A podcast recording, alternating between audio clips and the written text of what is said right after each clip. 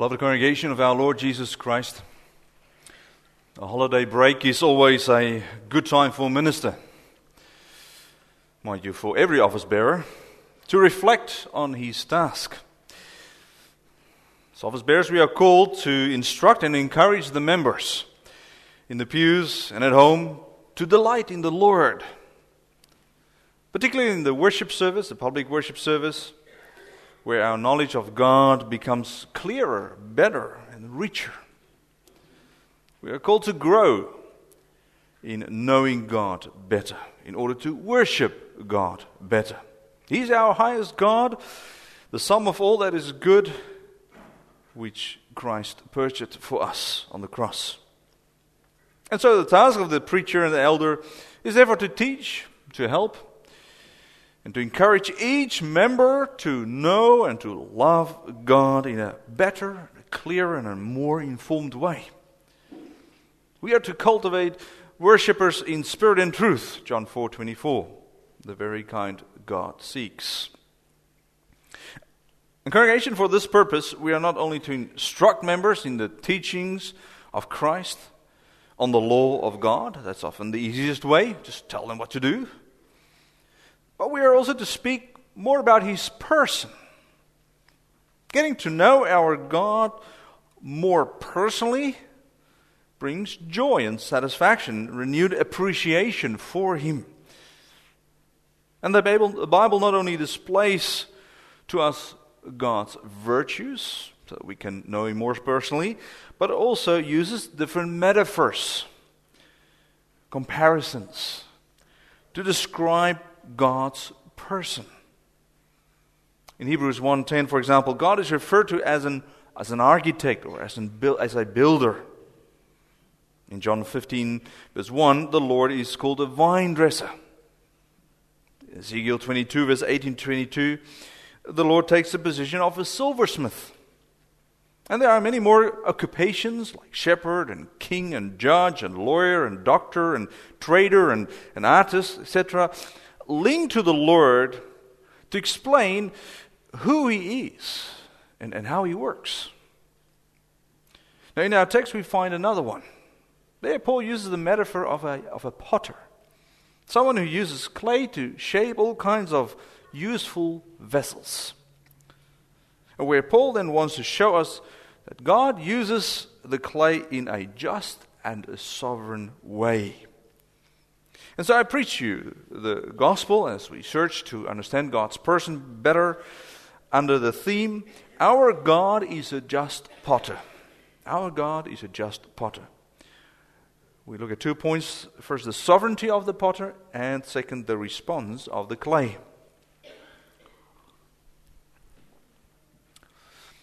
Children, do you like playing with clay? I guess most of you like to play with clay.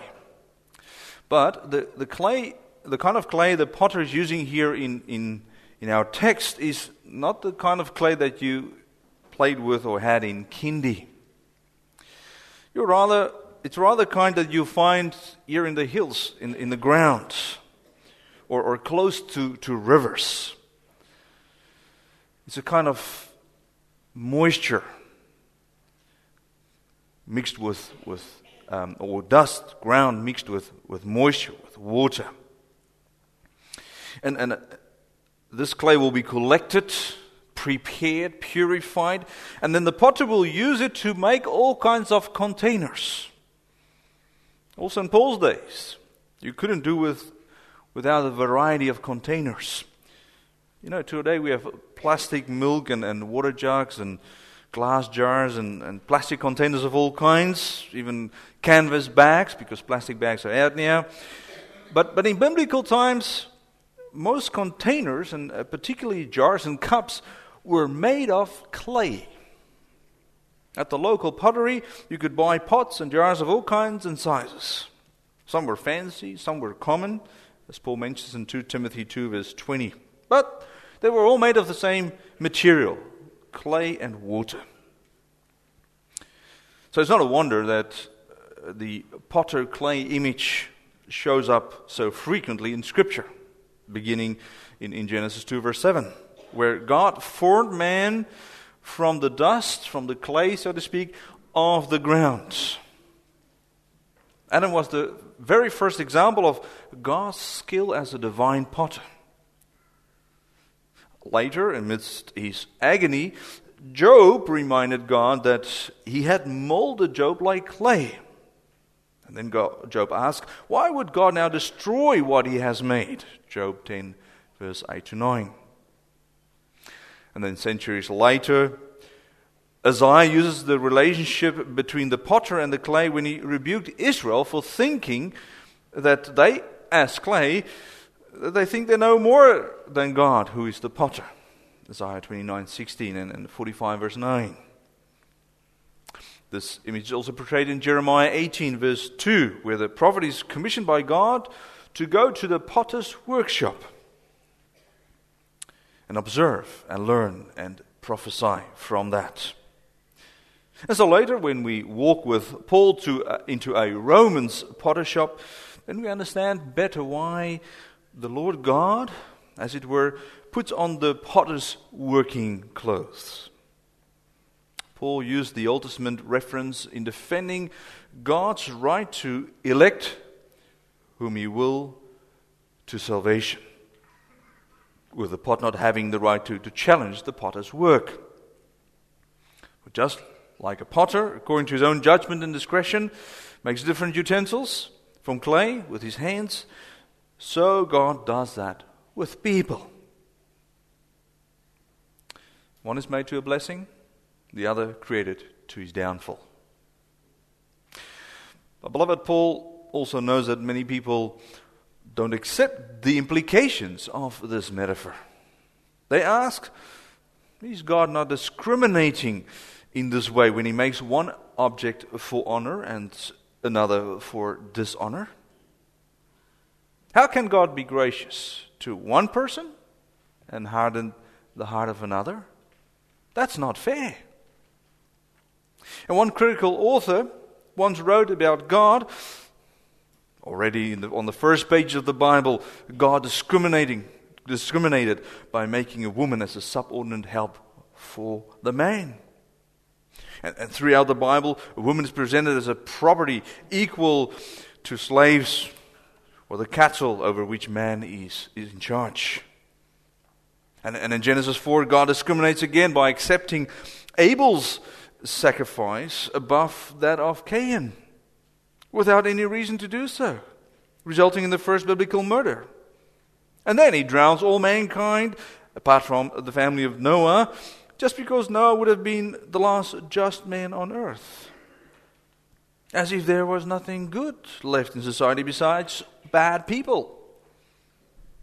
And then for no specific reason, God makes a special covenant with Abram and promises that his children will possess all the land from Egypt to the Euphrates.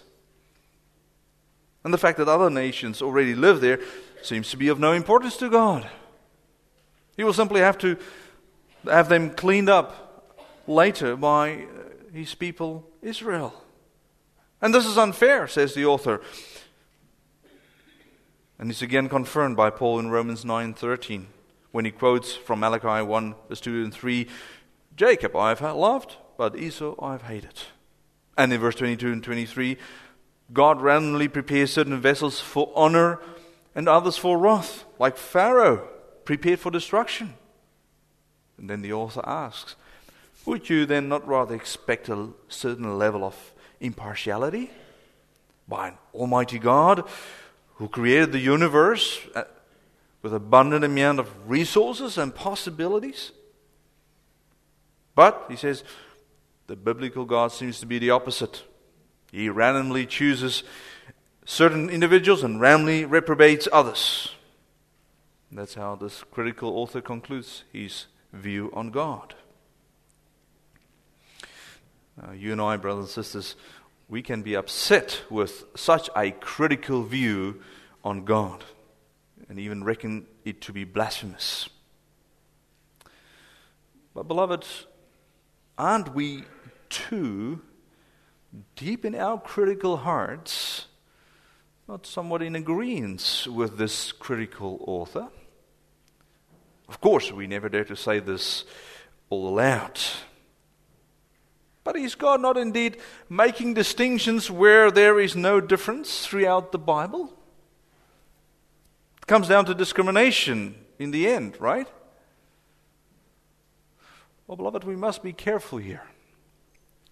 Because what is discrimination? For us people, discrimination is unequal treatment based on characteristics that do not matter. For example, you can rightly say you don't have a truck driver's license, so you cannot drive a truck. But you can't say, yes, you are a woman, and because you're a woman, you can't drive a truck. To us, this is discrimination. Treatment based on characteristics that doesn't matter. But is this what God does in the Bible and is doing in the Bible? Is that unequal treatment based on characteristics that doesn't matter? Well, if you think so, you don't know God. What you rather find again and again in the Bible and Scripture is unequal treatment without the characteristics of people playing a role. And let's just keep it to Romans 9. God distinguishes between the Israelites, all who are biological descendants of Abram. And God does that right from the beginning.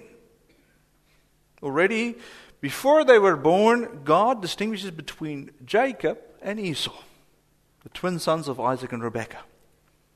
God distinguishes within the one lump of clay.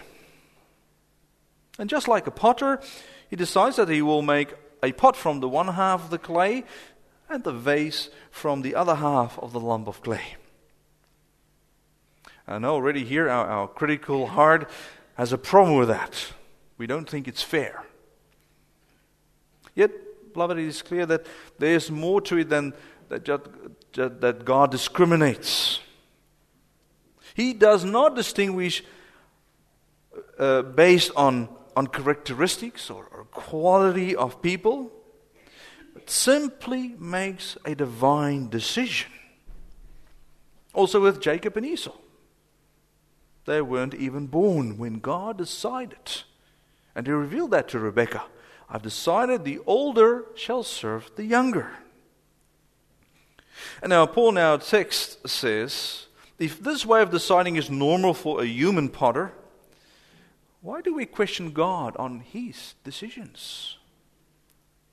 And because he made his decision known to Isaac and Rebekah, they should have simply submitted themselves to it and taught the twins accordingly. Esau, therefore, should have submitted himself to Jacob for God's goodwill's sake, for the sake of God's covenantal choice. From the beginning, he should have passed on the firstborn right to Jacob instead of selling it for a bowl of soup. And when Isaac sent Esau to hunt game and prepare for him a meal to receive the blessing, Esau should have corrected his father and sent Jacob to receive the blessing. And in this, honor God's choice. But Esau didn't. And therefore God despised Esau. And besides that, says Paul, even though I'm, so to speak, putting God in the potter's cloak, don't forget that the God represented to us in the Bible is not a sinful human being. He's really a person of his own. He's someone other than us. Someone with divine thoughts and considerations. Someone who is in full right to go his own divine way. No, not in a discriminating way as someone who just does what he wants without ever taking anything or anyone in consideration. On the contrary, as a God of the covenant, he spoke to people right from the beginning. He involves people in his own way, and he also engages with people. And yet, God does not depend on anyone and anything when he makes his own choices. He will not be molded, let alone locked up, in our human mindset. He's also someone who contradicts us, and who can simply say, this is what I want to do, and this is the way I want to do it. Beloved, when you respect God for this, even though you may not always comprehend His ways, then you know, being a sovereign divine God, our God does not make any mistakes in whatever decision He makes. He is always fair in every choice, every decision He makes, as well as in the way He unfolds His plans.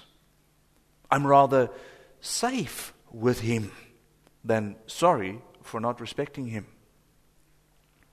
And beloved, this is one of the greatest powers of God, that He is completely unique. My ways are not your ways, He says to His people.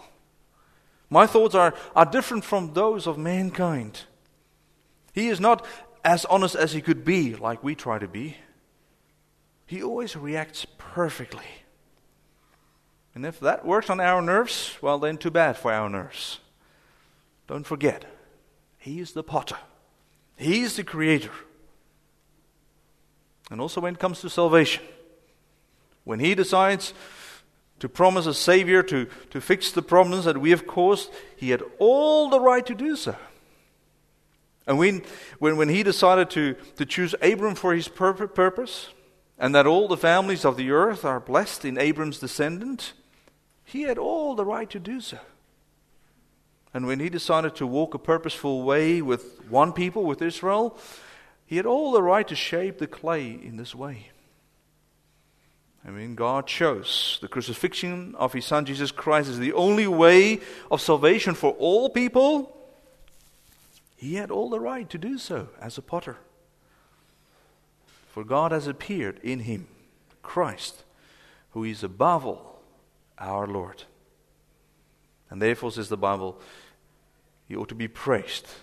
We need to praise God for all eternity. This is our God. And now for the second point, the response of the clay.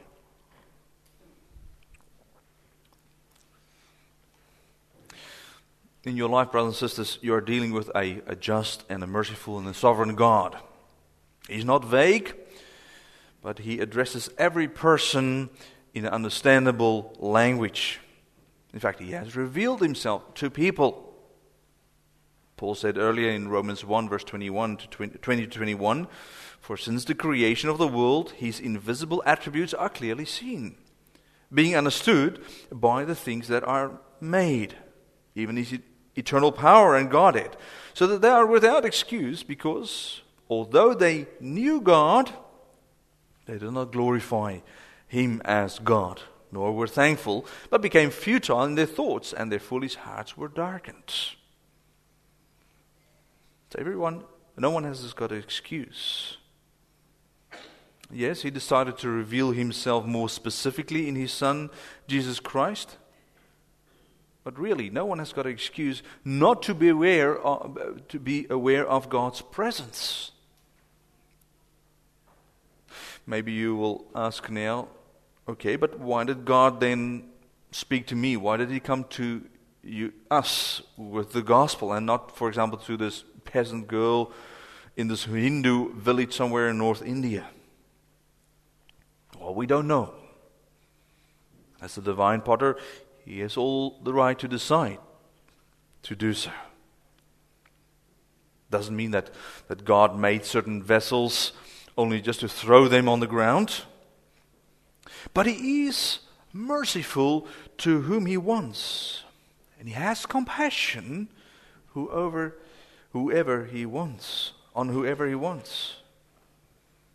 He can save people from the eternal death that they have plunged themselves in if He wants. But the Lord can also despise objects who kindle His anger. In this we see the response of the clay. Yes, he's the potter, but how does the clay react? And in verse 17 of our text, Paul uses Pharaoh in Moses' time as an example.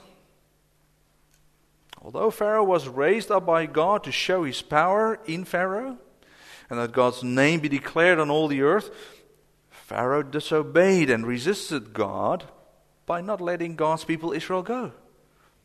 Pharaoh was fully aware that he provoked God's anger, which gave God all the reason to despise him.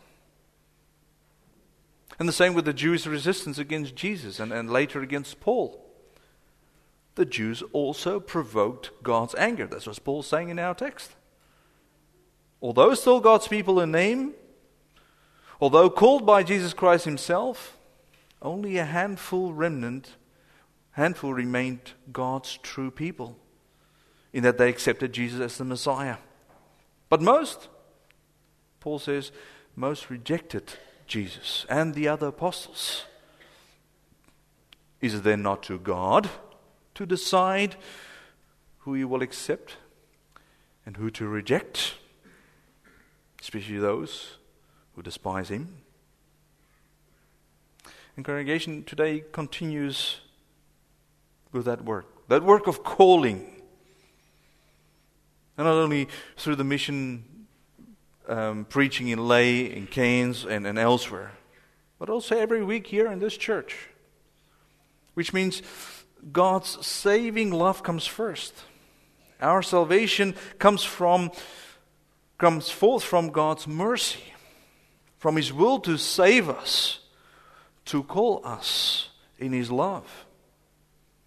And how amazing is God's patience with people, with us.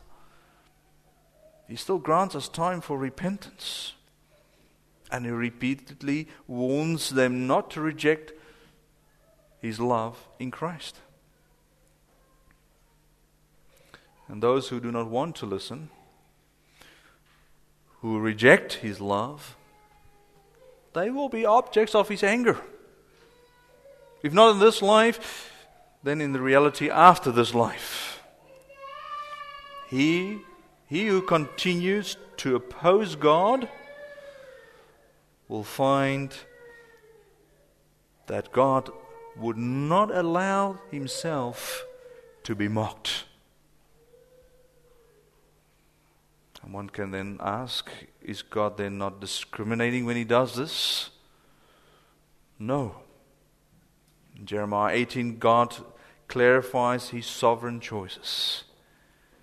The instant I speak concerning a nation and concerning a kingdom, to pluck up, to pull down, and to destroy it, if that nation against whom I have spoken turns from its evil, I will relent of the disaster that I thought to bring upon him.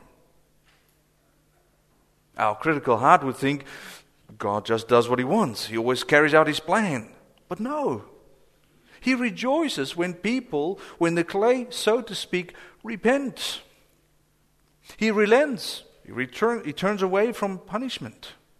Just think of Nineveh, who responded positive to Jonah's call. Come to repentance. But congregation, God continues in Jeremiah 18 verse 9. And the instant I speak concerning a nation and concerning a kingdom to build and to plant it, if he does evil in my sight, so that he does not obey my voice, then I will relent concerning the good with which I said I would benefit it. And this is also Jeremiah's warning to the inhabitants of Judah and Jerusalem. What do we conclude here then is that it does matter how the clay responds. It does matter what you do, what your attitude is. Are you going along the way that God is going? Or do you reject him by following your own ways? Beloved, God has shaped us to be beautiful, useful vessels in his house. But are you that too? Are you behaving like that? And I know the clay can't really resist the hand of the potter. Paul's metaphor doesn't explain everything. But with Jeremiah it appears God calls people to repent. And Israel often behaved unworthily of its election, especially when they murdered the Messiah. And yet, the covenant continued to exist through God's mercy and patience, because God wanted to reach his goal. And one can now understand why Paul quotes from Hosea 2 and from Isaiah 10 and 13. Because if the Lord had not allowed for a handful of Jews to believe in Christ, God's complete people Israel would have been destroyed like Sodom and Gomorrah. So it's only by God's grace that there's still a future for Israel and for us. And let us also then learn from that. Do not resist God like Pharaoh, but respond faithfully to his ongoing calling in the preaching. Remove the thoughts from your heart that accuse God of discrimination. And remind yourself of his undeserved love, compassion, and mercy for you, that he chose to save you, and that there is salvation not only for the Jews, but also for non-Jews, for us. And let us, brothers and sisters, thank God for so much grace, that you and I, we may be his children.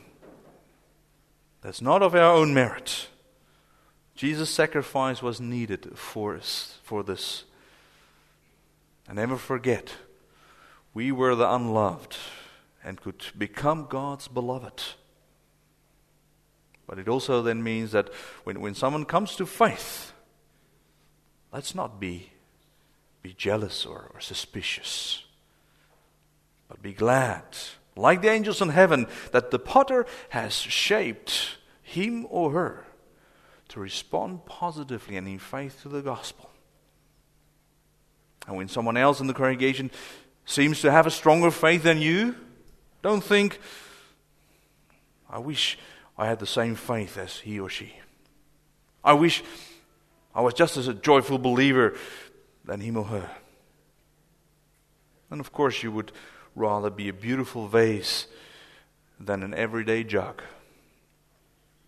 Someone who is an office bearer or chairing a committee. Rather be someone who has a stable household or good marriage. But the great potter shows, be content with what you have. Be glad with the way I've shaped you and the way I love you. And open your heart to my Son, Jesus Christ. Congregation, we can conclude, God, yes, he distinguishes between people. Just like a real potter decides what to fabricate from different lumps of clay, yet whoever acknowledges his own sinfulness and weaknesses, he learns to say, it is good that God distinguishes and chooses according to his own will. Then people like me are saved. God is gracious and full of mercy. Yes, according to his will, and yet he will have mercy and compassion on whoever he will have mercy and compassion. By this, we as clay may live and serve. Wonderful it is indeed to be shaped by the gracious hands of the great potter. This is our God. Amen.